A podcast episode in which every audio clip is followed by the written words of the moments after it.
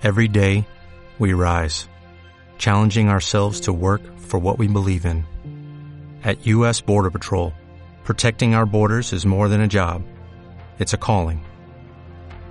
Agents answer the call, working together to keep our country and communities safe. If you are ready for a new mission, join U.S. Border Patrol and go beyond. Learn more at cbp.gov/careers.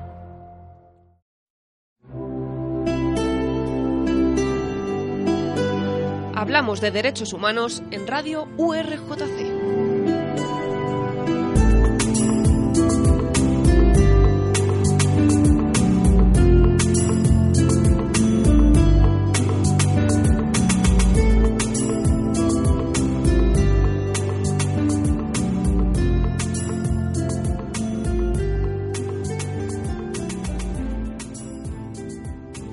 Buenos días y bienvenido a nuestro espacio de radio Hablamos de Derechos Humanos.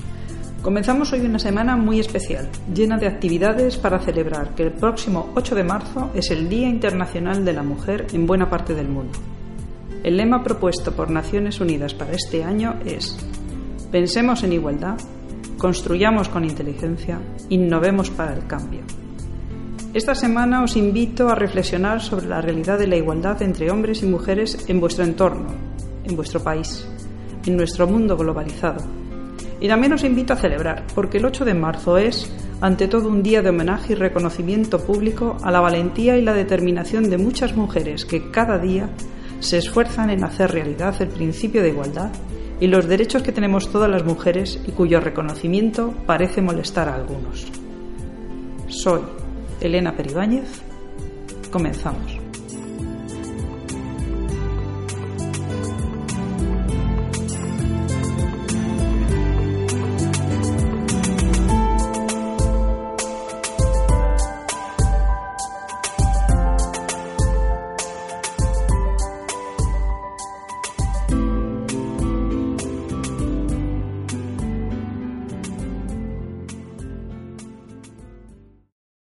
Pues hoy hemos venido para celebrar que estamos en una semana muy especial para las mujeres hasta la sede de la Asociación Matritense de Mujeres Universitarias, porque María Luisa Maillar, que está conmigo, ha tenido a bien recibirnos. Buenos días, María Luisa. Buenos días.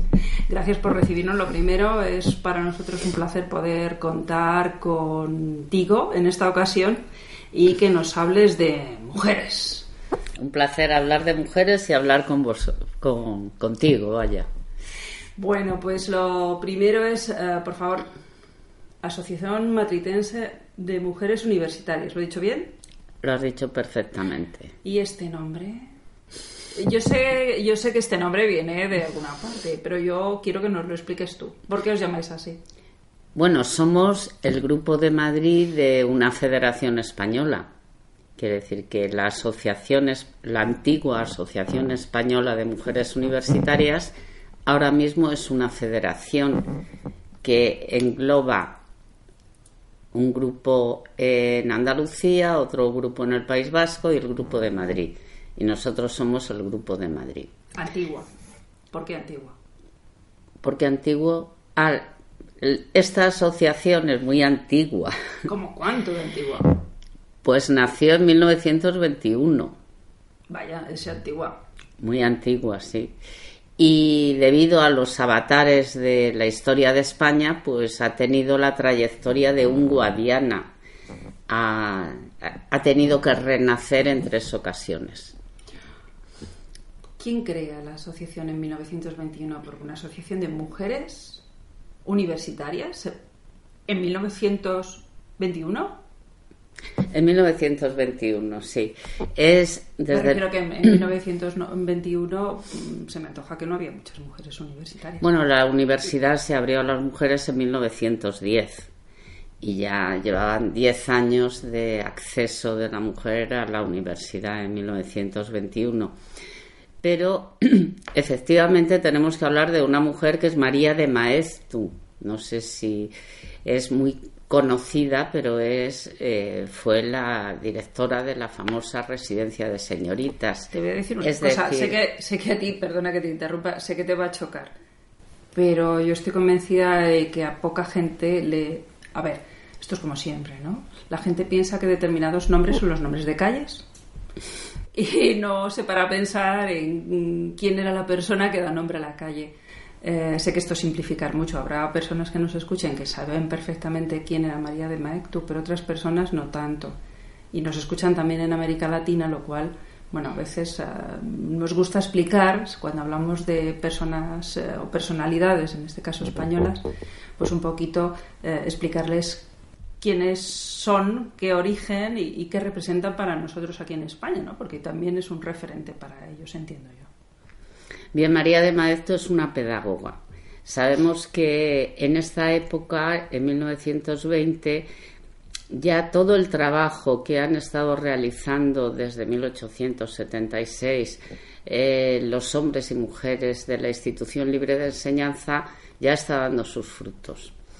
Eh, la política educativa española está dirigida por hombres de la institución libre de enseñanza que fueron sobre todo José Castillejos, el secretario de, de la Junta de Ampliación de Estudios, era de la Institución Libre de Enseñanza.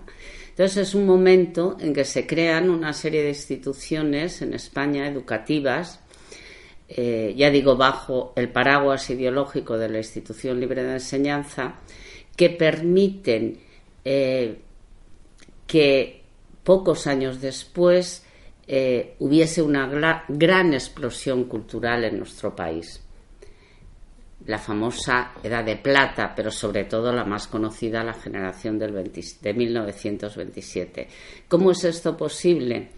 Porque crean una institución que es la Junta de Ampliación de Estudios, que conceden una serie de becas para que hombres y mujeres porque daban también un porcentaje muy alto de becas a mujeres respecto a las universitarias que había en relación con los hombres.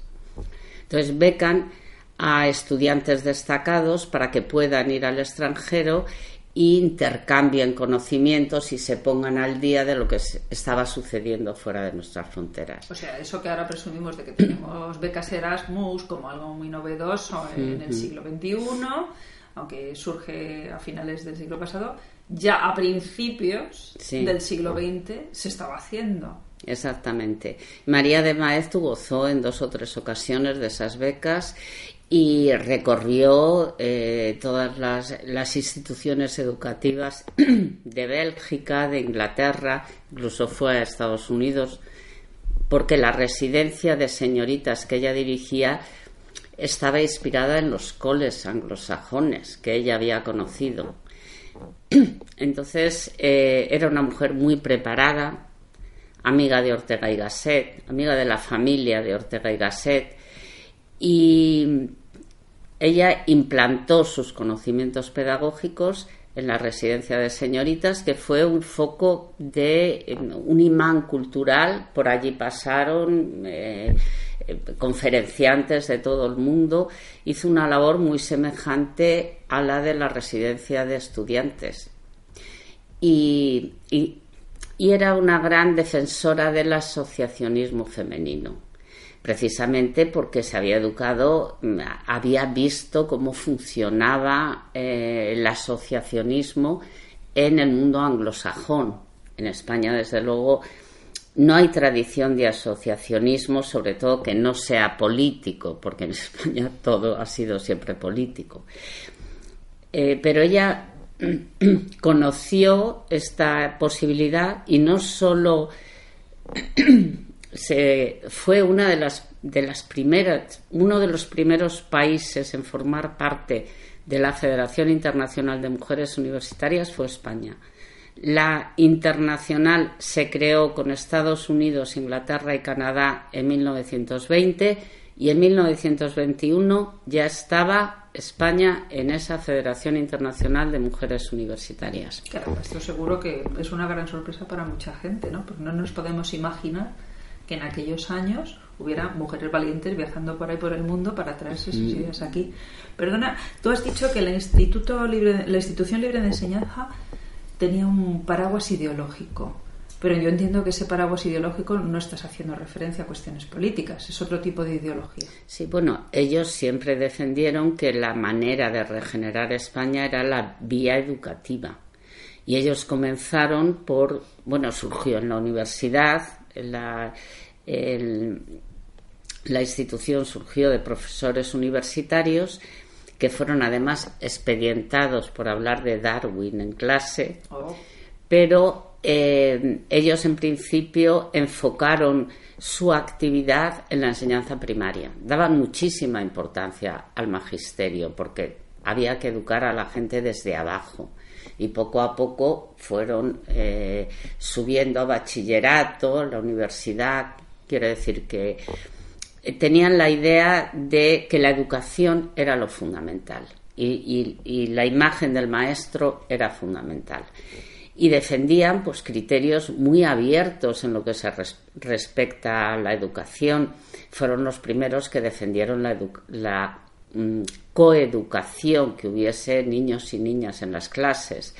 Eh, fueron también los primeros que defendieron que la actividad física era muy importante y eh, los niños hacían excursiones a la sierra, conocían directamente la naturaleza y les explicaban la biología sobre el terreno.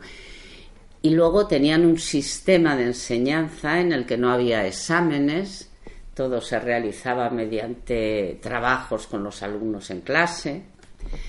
Y, bueno, el, Instituto Escuela fue la proyección de, enseñanza, de enseñanza primaria a la enseñanza secundaria, fue la creación del Instituto Escuela, que luego permaneció bajo otro nombre em, durante el franquismo, ya evidentemente con otras limitaciones. Pues yo entiendo que esta gente en 1921, que le dijéramos que casi un siglo después lo que está primando es la educación segregada, pues seguramente les daría un mareo. ¿No? Es un retroceso. Es un retroceso. Bueno, ellos no solamente defendían la coeducación, es que fueron, si, quitamos a las pioneras en la defensa de la educación femenina, que son Concepción Arenal y doña Emilia Pardo Bazán, ellos fueron los que más lucharon por, por el acceso de la mujer a todos los niveles educativos. O sea, también fueron el motor para el acceso de la mujer a la enseñanza. Y la evaluación continua. Y la evaluación continua. Y la evaluación continua. Que nos suena muy moderno. Sí, sí. Lo que pasa es que también hay que tener en cuenta que, que eran otros tiempos y se podía realizar ese tipo de, de labor sin ningún problema. Hoy en día sería imposible. ¿Por qué sería imposible? porque no hay, bueno, porque la evolución de la enseñanza ha ido en contra de la autoridad del profesor y este tipo de enseñanza es imprescindible la autoridad del profesor y la disciplina en clase. Si eso no existe, ese tipo de enseñanza no puede salir adelante. ¿Por qué dices que ha ido en contra de la autoridad del profesor? Sí, la LOSET ha destruido la autoridad del profesor. Totalmente. Caramba, esto nos da para otro programa. Sí. El derecho a la educación y la autoridad, o más bien el respeto. El respeto, el respeto, el respeto. Y, bueno, era una época en que, en que el personaje del maestro era reconocido por los, por, los alumnos a todos los niveles y no había eh, problemas de disciplina. Ya surge en 1921 y llega hasta nuestros días funcionando constantemente o se interrumpe. Evidentemente, esta asociación pues fue clausurada al finalizar la Guerra Civil Española. Quiere decir que todas las instituciones em, que estaban ligadas a la España liberal republicana, incluida la institución libre de enseñanza, pues fueron eh, cerradas por el franquismo. Es más, los profesores que habían impartido clase en la institución libre de enseñanza en sus diferentes niveles educativos tuvieron prohibido el ejercicio de la enseñanza. Pero supongo que también hubo porcas en la universidad, en todos los niveles. Supongo que sí, en todos los niveles, pero concretamente el haber pertenecido, el haber dado clases en, los niveles varios de la institución libre de enseñanza era motivo para eh, que, se, que se prohibiese a esos profesores ejercer su profesión en ningún otro sitio. No pudieron seguir enseñando. Durante la época del franquismo, durante la dictadura, todo esto desaparece, la, la, asociación se disuelve o queda no, no, no, no, no, no, la asociación es cerrada. La cierra. La cierra, lógicamente, como totalmente, como lo, como la residencia de estudiantes, como la residencia de señoritas, este, todas esas instituciones fueron cerradas por Franco. Resurge en 1953, curiosamente, en 1953. ¿Por qué curiosamente en 1953? Porque es una época todavía en que, en que, bueno, España empieza a salir de la autarquía en este momento, en 1953. Sí, pero estamos en la dictadura en el 53. estamos en, la, en plena dictadura, pero ya no en la autarquía la autarquía es el cierre de España económico y político respecto a Europa y Estados Unidos. Pero ¿qué es lo que pasa en 1953? Que tanto Europa como Estados Unidos eh, empiezan a ver que el enemigo ahora es Rusia, empieza la Guerra Fría. Y entonces España se empieza a considerar como un país aliado contra el comunismo y se empieza a reconocer a Franco. Primero fue la, ONU, pero ya en 1953 se no, en el 56 se firman las, las, el acuerdo con Estados Unidos en torno a las bases americanas y en el 57 el Banco Mundial impone el plan de estabilización económica que produce un desarrollo rapidísimo de España, un desarrollo económico muy rápido. Pero en el 53 ya tanto el Partido Comunista como todos los exiliados españoles se dan cuenta de que Franco va a seguir, que Franco no va a ser destituido por ser el, el último régimen dictatorial que quedaba en Europa, que Franco va a permanecer. Es cuando el Partido Comunista abandona la guerrilla y establece otro tipo de política, comienza a introducirse em, en instituciones que ya existían dentro del país, y, eh, empieza a hacer otra política y los exiliados se dan cuenta de que no van a volver, que ya no pueden volver. Estas mujeres estaban muy al tanto de la política internacional cuando eh, hablas de estas mujeres, ¿te refieres a María de Maeztu y las mujeres que estaban integradas en la asociación? Me refiero a las mujeres que hacen resurgir la asociación en 1953. ¿Quiénes son esas mujeres? Pues son mujeres ligadas a la España liberal republicana, al mundo intelectual de, liberal. Eh, estoy hablando de la hermana de García Lorca, Isabel García Lorca, de Soledad Ortega, la hija de Ortega y Gasset, Jimena Menéndez Pidal, eh, la, hija de Menéndez Pidal. Estamos hablando de, Marta de Ucelay, bueno, muchos nombres que tal vez no se conozcan, pero que pertenecían a ese entorno eh, cultural de la España liberal republicana. Entonces estas mujeres han viajado al exterior, han estado en Estados Unidos, y eh, allí han conocido la existencia de la asociación. Pero sobre todo tienen mucho, mucha relación con la Asociación de Boston porque en España está el Instituto de Boston con el que colaboró María de Maeztu. Es más, estaba próxima la residencia de señoritas y el Instituto Internacional, que estaba en Miguel Ángel 8, estaban muy próximos y se intercambiaban profesorados y tenían una relación muy estrecha. Y la directora del Instituto Internacional de Boston en ese momento, Mary, Sweeney, em, estaba empeñada en que resurgiese la asociación en España.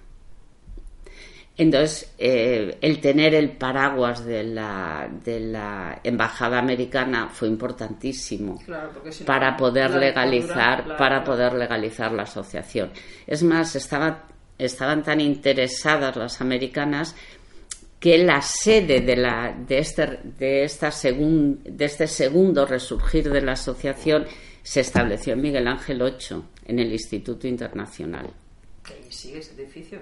El edificio sigue, pero no la asociación. La asociación no, pero ahí hay una el edificio. sí, sí, ahí sigue, ahí sigue el Instituto Internacional, sí, efectivamente. Y, y estas mujeres pues a lo que se dedican con mucho éxito. Bueno, estas mujeres se dedicaron principalmente a abrir un foro de libertad de expresión en la España franquista. Sobre todo, eh, tuvieron una actividad intensísima en los años 60. No hubo ningún intelectual, ningún autor eh, opuesto al régimen que no pasase por la eh, Asociación Española de Mujeres Universitarias. Los profesores que fueron expedientados de la universidad, Aranguren, García Calvo, pero también todos los autores de la época del realismo social, tanto en teatro como en novela, pasaron por la asociación. Eh, Cuando dices pasaron por la asociación, impartieron cursos, conferencias. Educaban a otras mujeres. No, eh, estaba abierto, estaba abierto a todo el mundo. Tenían un salón de actos y en ese salón de actos organizaban cursos, conferencias de todo tipo. Una de nuestras presidentas, Soledad Ortega, organizó en el momento álgido de, conflictividad de la universidad, organizó un ciclo sobre la universidad que fue, algunas conferencias fueron prohibidas, algunos conferenciantes no les dejaron bajar del avión porque venían del extranjero y eran sospechosos, pero eh, pudo realizar muchas sesiones sobre la crisis, eh, la crisis de la universidad que en aquel momento estaba latente en los años 60, la segunda mitad de los años 60. Se realizó otro ciclo muy importante sobre eh, la crisis del catolicismo a raíz del Concilio Vaticano II. Quiere decir que realizaron una labor importantísima y en, y en el momento en que el Partido Comunista sustituyó la figura de Ortega y Gasset por la de Antonio Machado como ejemplo, digamos, como imagen enfrentada al franquismo, eh, y se realizó eh, un gran homenaje en que también participaron algunos falangistas que se habían ido del régimen en Segovia. Un año después, en el, en el 64, la asociación realizó otro acto homenaje a Antonio Machado en la sede de la asociación en el que se leyeron eh, los poemas de guerra de Machado, entre ellos un poema Lister. Yo creo que en el 63. Eso no sentaría muy bien al régimen. No sé cómo no cerraron la asociación otra vez. La verdad, la verdad es que eh, siempre tenían que tener un policía delante. Pero ya el policía las conocía. Entonces ellos eran, ellas eran unas señoras. Y, muy valientes. Y entonces el, el día del homenaje a Machado se presenta por ahí el policía y dice, muy bien, ¿qué tenemos hoy? ¿Qué vamos a hacer hoy? Y dicen ellas, pues nada, cosas de mujeres, vamos a hablar de poetas, pues cosas de mujeres. Y dice el policía, ah, muy bien, pues estoy en el bar de frente que, que, echan un partido del Real. Y entonces no hubo policía allí, por eso se pudo leer el poema Lister. Madre Y luego tuvieron muchos episodios muy, bueno, en la época ya en los años 70, que ya empezaban a circular por Madrid grupos de extrema derecha, pues en una ocasión se introdujeron en una, de, en una conferencia y soltaron ratoncitos. Porque decían, si es de mujeres, seguro que salen corriendo y se ponen de pie encima de las sillas chillando. No, no pasó absolutamente nada, siguieron tan tranquilos, ratoncitos corriendo por ahí. O sea que el boicot masculino a la Asociación de Mujeres fue en base a soltar ratones. exactamente. Exactamente. Bueno, la verdad es que tuvieron mucha colaboración de los hombres, que decir, por la época eh, la mayoría de los intelectuales eran hombres que acudían a, que acudían a la asociación. De hecho, cuando se cerró la asociación en 1990, esta segunda asociación, este segundo renacimiento, en, el homenaje de, cierre, estaban todos, estaban todos los intelectuales. ¿Por qué se cierra la asociación? Porque llega la democracia, llegan los socialistas y las asociaciones son políticas. Ah, es lo que se cierra la asociación porque... Falta de dinero y falta de medios y porque estaban proliferando asociaciones próximas a los partidos políticos con dinero, infraestructura, etcétera. Y la parte cultural se pierde. Tienen que cerrar por falta de medios. Pero en, realidad estas mujeres eh, eran feministas. O entonces no se llamaba así. Vamos a, ver. Ellas, yo, yo es que era de esta, de esta segunda asociación, en su última etapa fui la secretaria. y, y, cuando se decidieron cerrar la asociación, pues él escribió un libro para que quedase de alguna manera la huella de todo lo que habían hecho y todo lo que habían conseguido, ¿no? Uno de los, eh, uno de los problemas que, aceleró de alguna manera el cierre es que en los años 70, a partir sobre todo del 75, los movimientos radicales feministas se introducen en la asociación, que era una política de los movimientos de extrema izquierda. Eh, introducirse en asociaciones ya creadas para utilizarlas luego para sus fines. entonces, mm, Jimena Alonso, fue una de las últimas presidentas en los años 70 y utilizó la asociación para fundar el Frente de Liberación de la Mujer. Era la época del feminismo radical y esta asociación les parecía que no estaba suficientemente radicalizada porque era la época en que se homologaba eh, la lucha contra el patriarcado a la lucha de clases. Quiero decir, el marxismo estaba allí como fondo, ¿no? Y, y entonces, claro, muchas de las jóvenes se fueron con, con Jimena al Frente de Liberación de la Mujer. Y claro, la asociación quedó mermada de su componente juvenil. entonces la asociación se, ¿Se disuelve o queda como.? No, no, no, se disuelve en los 90. Aún están todos los 80 intentando salir adelante, etcétera. Pero llega un momento en que ya no hay renovación porque, claro, también muchas mujeres jóvenes socialistas están integradas en, en, organizaciones socialistas, también de la mujer, pero... Ya, más de carácter político y menos cultural, ¿no? Exactamente, y sobre todo con subvenciones, dinero, etcétera, era imposible competir con esas asociaciones. ¿Y tú cuándo la rescatas de los firma la asociación? Pues yo la rescato por un azar, quiero decir, no por voluntad propia porque había una profesora en el País Vasco, Elisa Zorriqueta, que, que había trabado contacto con la, asociación, la Federación Internacional, había estado en Estados Unidos y en Alemania. Y claro, eh, había acudido a alguna de sus reuniones y estaban muy asombradas la, la federación, los diversos países, eh, de que España no estuviese, porque había sido una de las primeras mm, pioneras en, crear la Federación Internacional y qué había pasado con España. Le preguntaban qué pasa con España.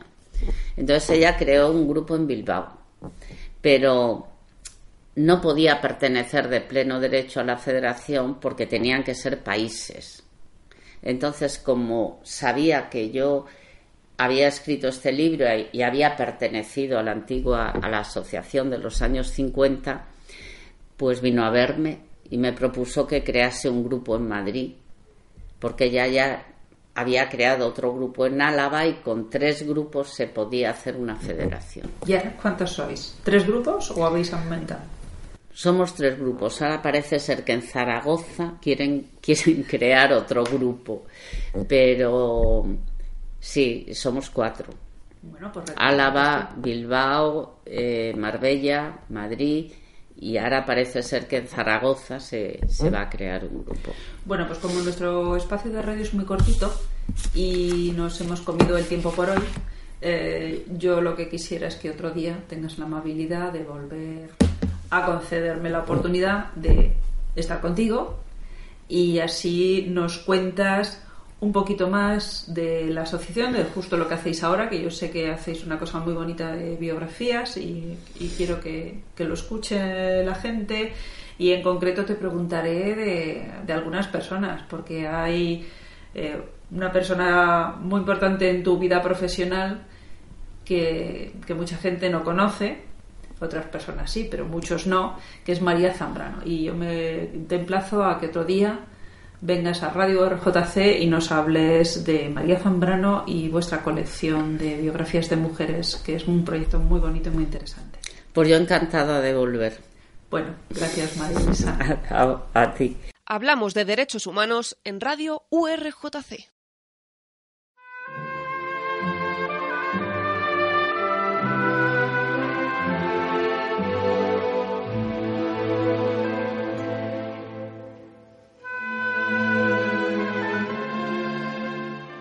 Nos despedimos de María Luisa Mayar y su Asociación Matritense de Mujeres Universitarias hasta una fecha próxima. María Luisa ha quedado en venir a Radio URJC a cambio de que pusiéramos hoy una de sus piezas musicales favoritas, Caruso, una obra escrita por el cantautor italiano Lucio Dalla, que quiere escuchar interpretada por Luciano Pavarotti. Pues bien, María Luisa, aquí la tienes.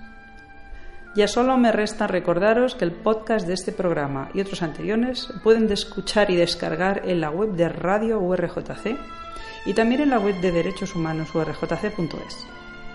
Gracias Miguel Ángel por las labores de postproducción.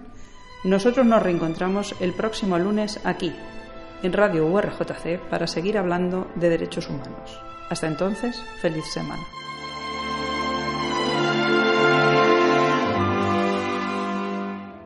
Hablamos de derechos humanos en Radio URJC.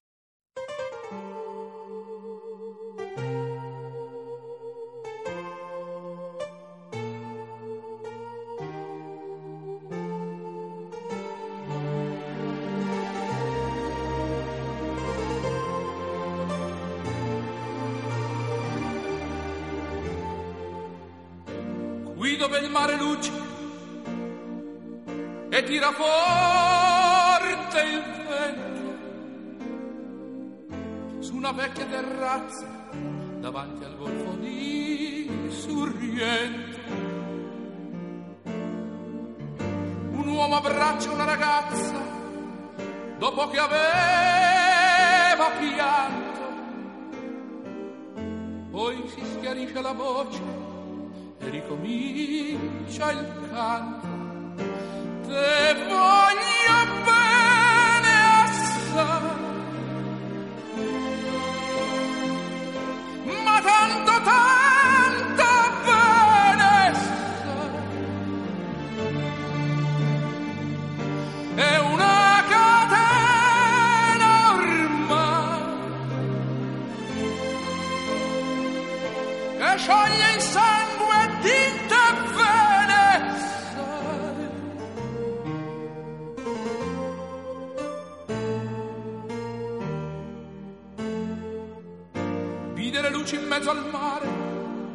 penso alle notti là in America. Ma erano solo le lampare e la bianca scia d'un'elica. Sentì il dolore della musica, si alzò dal piano forte. Ma quando vide la luna uscire da una nuvola, gli sembrò più dolce anche la morte. Guardò negli occhi la ragazza, quegli occhi verdi come il mare.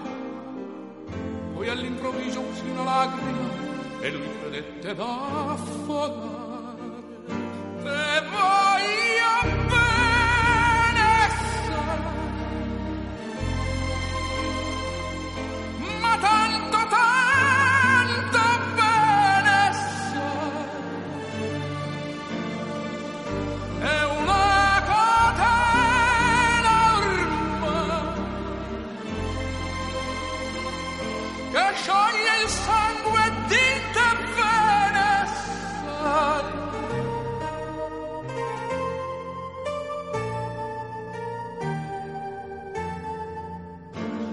Potenza della lirica dove ogni dramma è un falso e con un po' di trucco e con la mimica puoi diventare un altro. Ma due occhi che ti guardano così vicini e veri ti fanno scordare le parole, confondono i pensieri. Così diventa tutto piccolo, anche le notti là in America. Ti volti e vedi la tua vita come la scia d'un'elica. Ma sì, è la vita che finisce, ma lui non ci pensò poi tanto. Anzi, si sentiva già felice e ricominciò il suo canto. Te voy a